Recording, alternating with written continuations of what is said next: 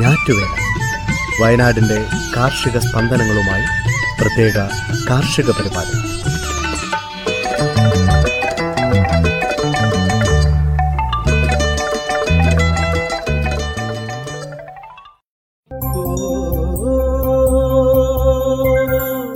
തയ്യാറാക്കിയത് Joseph Pallath, H. Smitha Johnson. ശബ്ദസഹായം Ajil Sabu, Prajisha Rajesh, Maria Biju.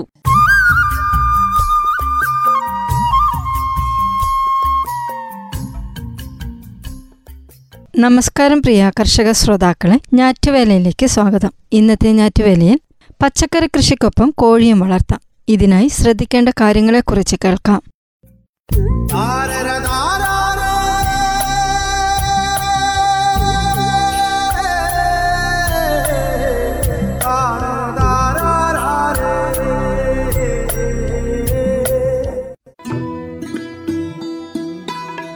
പത്തു മുതൽ 12 കോഴികളെ വീട്ടുവളപ്പിൽ പകൽ സമയം തുറന്നുവിട്ട് തീറ്റിപ്പോറ്റുകയും രാത്രികാലങ്ങളിൽ മാത്രം കൂടുകളിൽ സൂക്ഷിക്കുകയും ചെയ്യുന്ന ഈ രീതി അന്തരീക്ഷ ഊഷ്മാവും ഈർപ്പവും നിറഞ്ഞ കേരളത്തിലെ കാലാവസ്ഥയ്ക്ക് ഏറ്റവും അനുയോജ്യം. ഇങ്ങനെ വളർത്തുമ്പോൾ ഒരു കോഴിക്ക് പാർക്കാൻ 1 ചതുരശ്ര അടി സ്ഥലം അനുവദിക്കണം.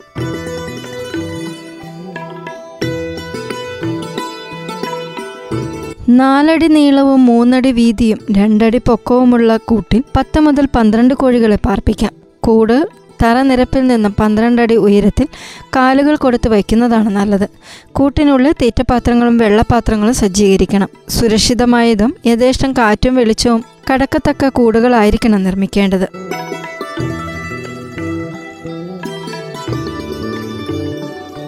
മരം, കമ്പി, വലകൾ കൊണ്ടോ ചിലവ് കുറഞ്ഞ കൂടുകൾ പ്രാദേശികമായി നിർമ്മിക്കാം. മേൽക്കൂരയ്ക്ക് ഓല, ഓട്, ഷീറ്റ് എന്നിവയിലേതെങ്കിലും ഉപയോഗിക്കാം. കൂട് വീടിൻ്റെ പരിസരത്തുള്ള ഉയർന്ന പ്രദേശത്താണ് വെക്കേണ്ടത്. ആവശ്യാനുസരണം മാറ്റി സ്ഥാപിക്കാൻ പറ്റുന്ന തരത്തിലുള്ളവയായിരിക്കണം. പച്ചക്കറി കൃഷിയും ചെടികളും മറ്റും വീട്ടുമുറ്റത്തുണ്ടെങ്കിൽ കോഴികൾ അവ നശിപ്പിക്കാൻ സാധ്യതയുണ്ട്. അടുത്തടുത്ത് വാസസ്ഥലങ്ങൾ ഉള്ളപ്പോൾ വീടുകളിലെ കോഴികളെ തിരിച്ചറിയാൻ പ്രയാസമാണ്. ഇത്തരക്കാർക്ക് കോഴിക്കൂടിനു ചുറ്റും ഒരു കോഴിക്ക് 5 ചതുരശ്ര അടി എന്ന കണക്കിൽ കമ്പിവേലിയോ പ്ലാസ്റ്റിക് വലയോ കൊണ്ട് വേലി കെട്ടിത്തിരിച്ച് പകൽ സമയം തുറന്നുവിടാം.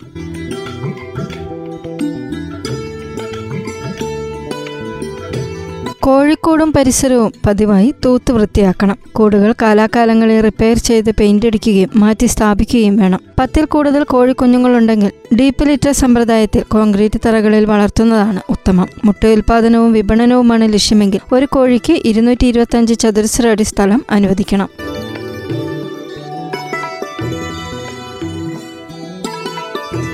എഗ്ഗർ നഴ്സറിയാണ് ലക്ഷ്യമെങ്കിൽ ഒരു കോഴിക്കുഞ്ഞിന് 1.5 ചതുരശ്ര അടി സ്ഥലം മതിയാകും. ഡീപ്പ് ലിറ്റർ സമ്പ്രദായത്തിൽ കോൺക്രീറ്റ് തറകളിൽ വളർത്തുന്നതാണ് ഉത്തമം. മുട്ട ഉൽപാദനവും വിപണനവുമാണ് ലക്ഷ്യമെങ്കിൽ ഒരു കോഴിക്ക് 2 മുതൽ 25 വരെ ചതുരശ്ര അടി സ്ഥലം എന്ന നിലയിൽ അനുവദിക്കണം. എഗ്ഗർ നഴ്സറിയാണ് ലക്ഷ്യമെങ്കിൽ ഡീപ്പ് ലിറ്റർ സമ്പ്രദായത്തിൽ ഒരു ദിവസം പ്രായമാകുമ്പോൾ മുതലുള്ള കോഴിക്കുഞ്ഞുങ്ങളെ കൃത്രിമ ചൂട് നൽകി വളർത്താൻ സാധിക്കുന്നു.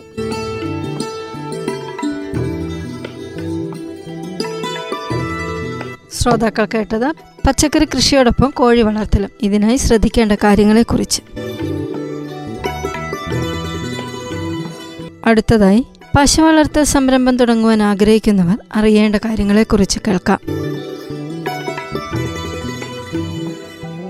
പശു വളർത്തൽ പലർക്കും ചെയ്യണമെന്ന് ആഗ്രഹമുണ്ടെങ്കിലും പരിചയക്കുറവും ആശങ്കയും മൂലം ഉപേക്ഷിക്കുകയാണ് പതിവ്. ഈ മേഖലയിലേക്ക് കടന്നു വരുന്നതിന് മുൻപ് പശുപരിപാലനത്തെക്കുറിച്ചും മറ്റും അറിഞ്ഞിരിക്കേണ്ടത് അത്യാവശ്യമാണ്. വളരെ കാലമായി പശു വളർത്തലിൽ ഏർപ്പെട്ട് പ്രവർത്തിക്കുന്ന കർഷകർക്ക് നല്ല അറിവുണ്ടാകും.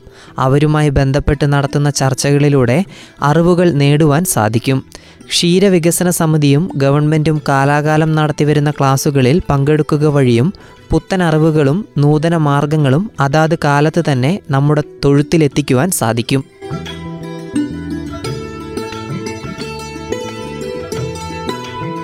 പല ഇനത്തിലുള്ള നാടൻ പശുക്കളുണ്ട്. പശുക്കളെ തിരഞ്ഞെടുക്കാൻ ഒരു വിദഗ്ധന് മാത്രമേ കഴിയൂ.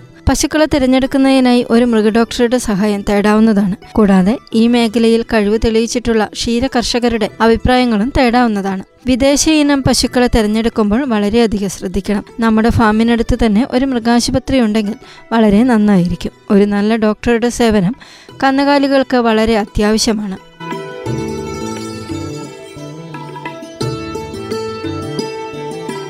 ഈർപ്പം കെട്ടിനിൽക്കാത്ത നല്ല ഉണങ്ങിയ ഭൂനിരപ്പിൽ നിന്നും ഉയർത്തിക്കെട്ടിയതുമായ സ്ഥലത്ത് വേണം തൊഴുത്ത് നിർമ്മിക്കുവാൻ.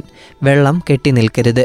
തറ പണിയുമ്പോൾ ഒരു ചെറിയ ചെരിവ് ഉണ്ടാകുന്നത് വെള്ളം സുഗമമായി തൊഴുത്തിൽ നിന്നൊഴുകിപ്പോകുന്നതിന് സഹായിക്കും.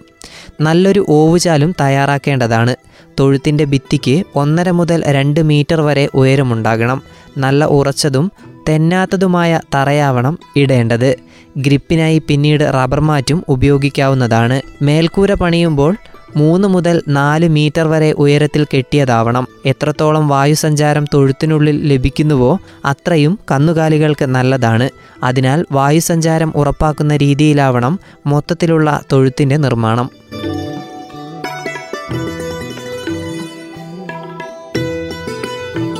ഒരു പശുവിന് 2x1.5 മീറ്റർ എന്ന കണക്കിൽ സ്ഥലം ലഭ്യമാക്കത്തക്ക രീതിയിൽ വേണം തൊഴുത്ത് നിർമ്മാണം. പശുക്കളുടെ പിൻകാലുകൾ നിൽക്കുന്ന സ്ഥലത്തിന് പിറകിലായി ഓവുചാൽ നിർമ്മിക്കുകയും മൂലകൾ ഷാർപ്പാകാതെ മിനുസപ്പെടുത്തിയിടുകയും വഴി തൊഴുത്തിനുള്ളിലെ ശുചിത്വം നിലനിർത്താം. പ്രാദേശികമായി ലഭിക്കുന്ന വസ്തുക്കൾ കൊണ്ടും ബോഗൺവില്ല പോലെ പടർന്നു കയറുന്ന ചെടികൾ വളർത്തിയും ആവശ്യത്തിനുള്ള തണൽ ഉറപ്പാക്കേണ്ടതുണ്ട്. കൂടാതെ വേനൽക്കാലത്ത് ആവശ്യത്തിനുള്ള ശുദ്ധജലം ഏത് സമയത്തും ഫാമിൽ ഉറപ്പാക്കേണ്ടതാണ്.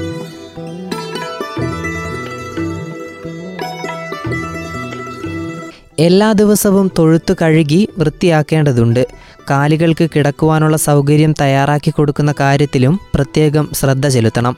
പാൽപാത്രങ്ങൾ, മിൽക്ക് മെഷീൻ തുടങ്ങി എല്ലാ വസ്തുക്കളും ദിവസവും വൃത്തിയാക്കി വെക്കണം.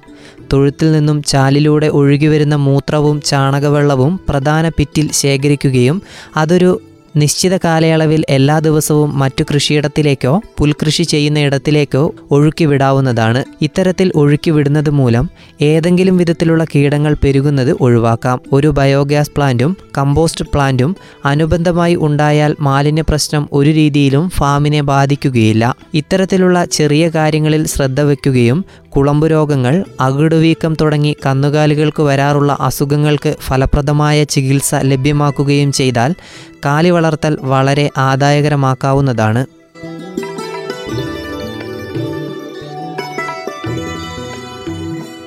ശ്രോതാക്കൾ കേട്ടത് പശു വളർത്തൽ സംരംഭം തുടങ്ങാൻ ആഗ്രഹിക്കുന്നവർ അറിയേണ്ട കാര്യങ്ങളെക്കുറിച്ച്.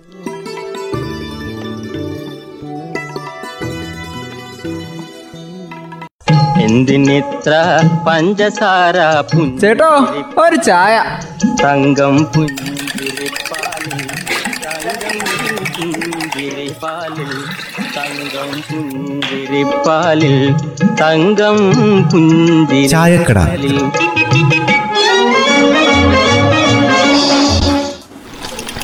അല്ല വിളച്ച, എന്താ ഇങ്ങനെ എന്തിനോ കാത്തിരിക്കുന്ന പോലെ ഇരിക്കുന്നേ?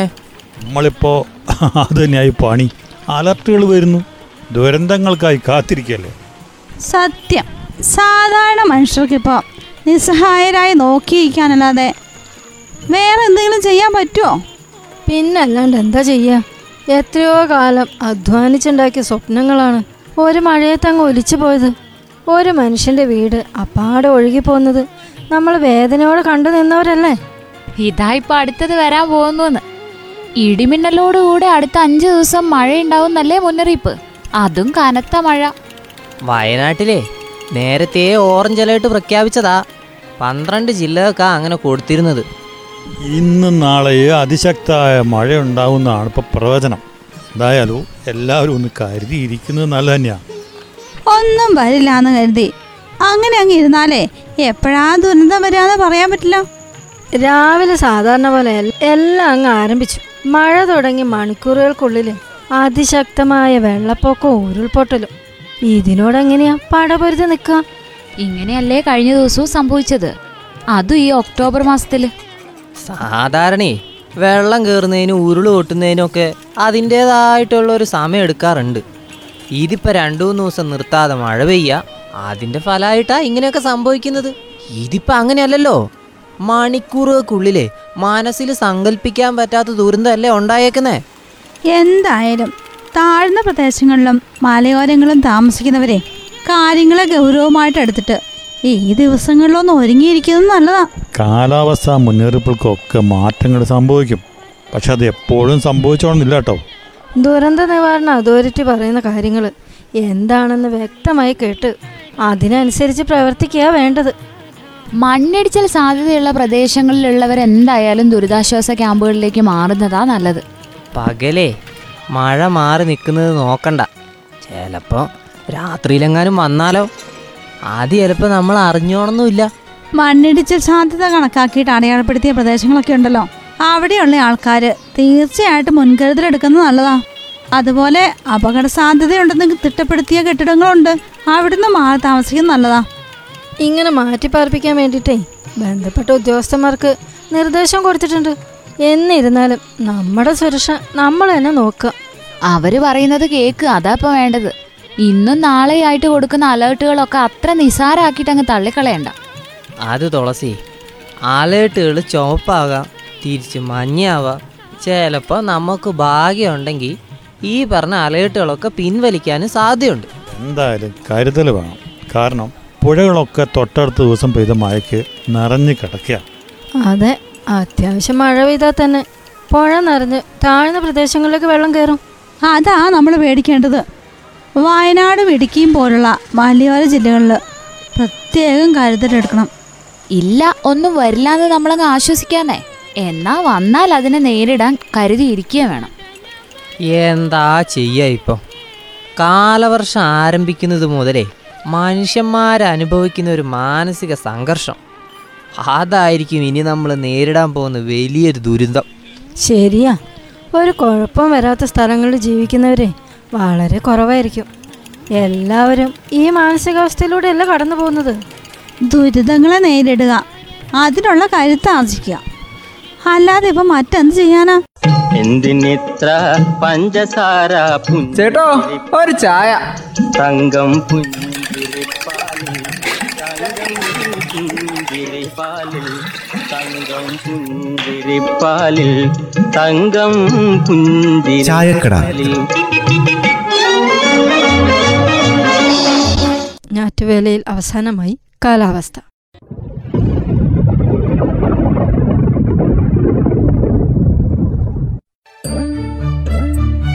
സംസ്ഥാനത്ത് സാമാന്യം വ്യാപകമായി മഴ പെയ്തു. ഒക്ടോബർ 23 വരെ സംസ്ഥാനത്ത് ഒറ്റപ്പെട്ടയിടങ്ങളിൽ ഇടിമിന്നലോടുകൂടിയ മഴയ്ക്ക് സാധ്യതയുണ്ടെന്ന് കേന്ദ്ര കാലാവസ്ഥാ വകുപ്പ് അറിയിച്ചു.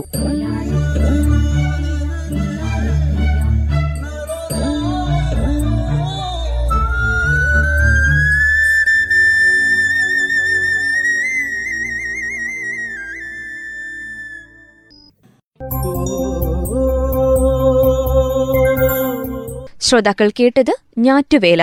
തയ്യാറാക്കിയത് Joseph Pallath, H. Smitha Johnson. ശബ്ദസഹായം അജിൽ സാബു, പ്രജിഷ രാജേഷ്, മരിയ ബിജു.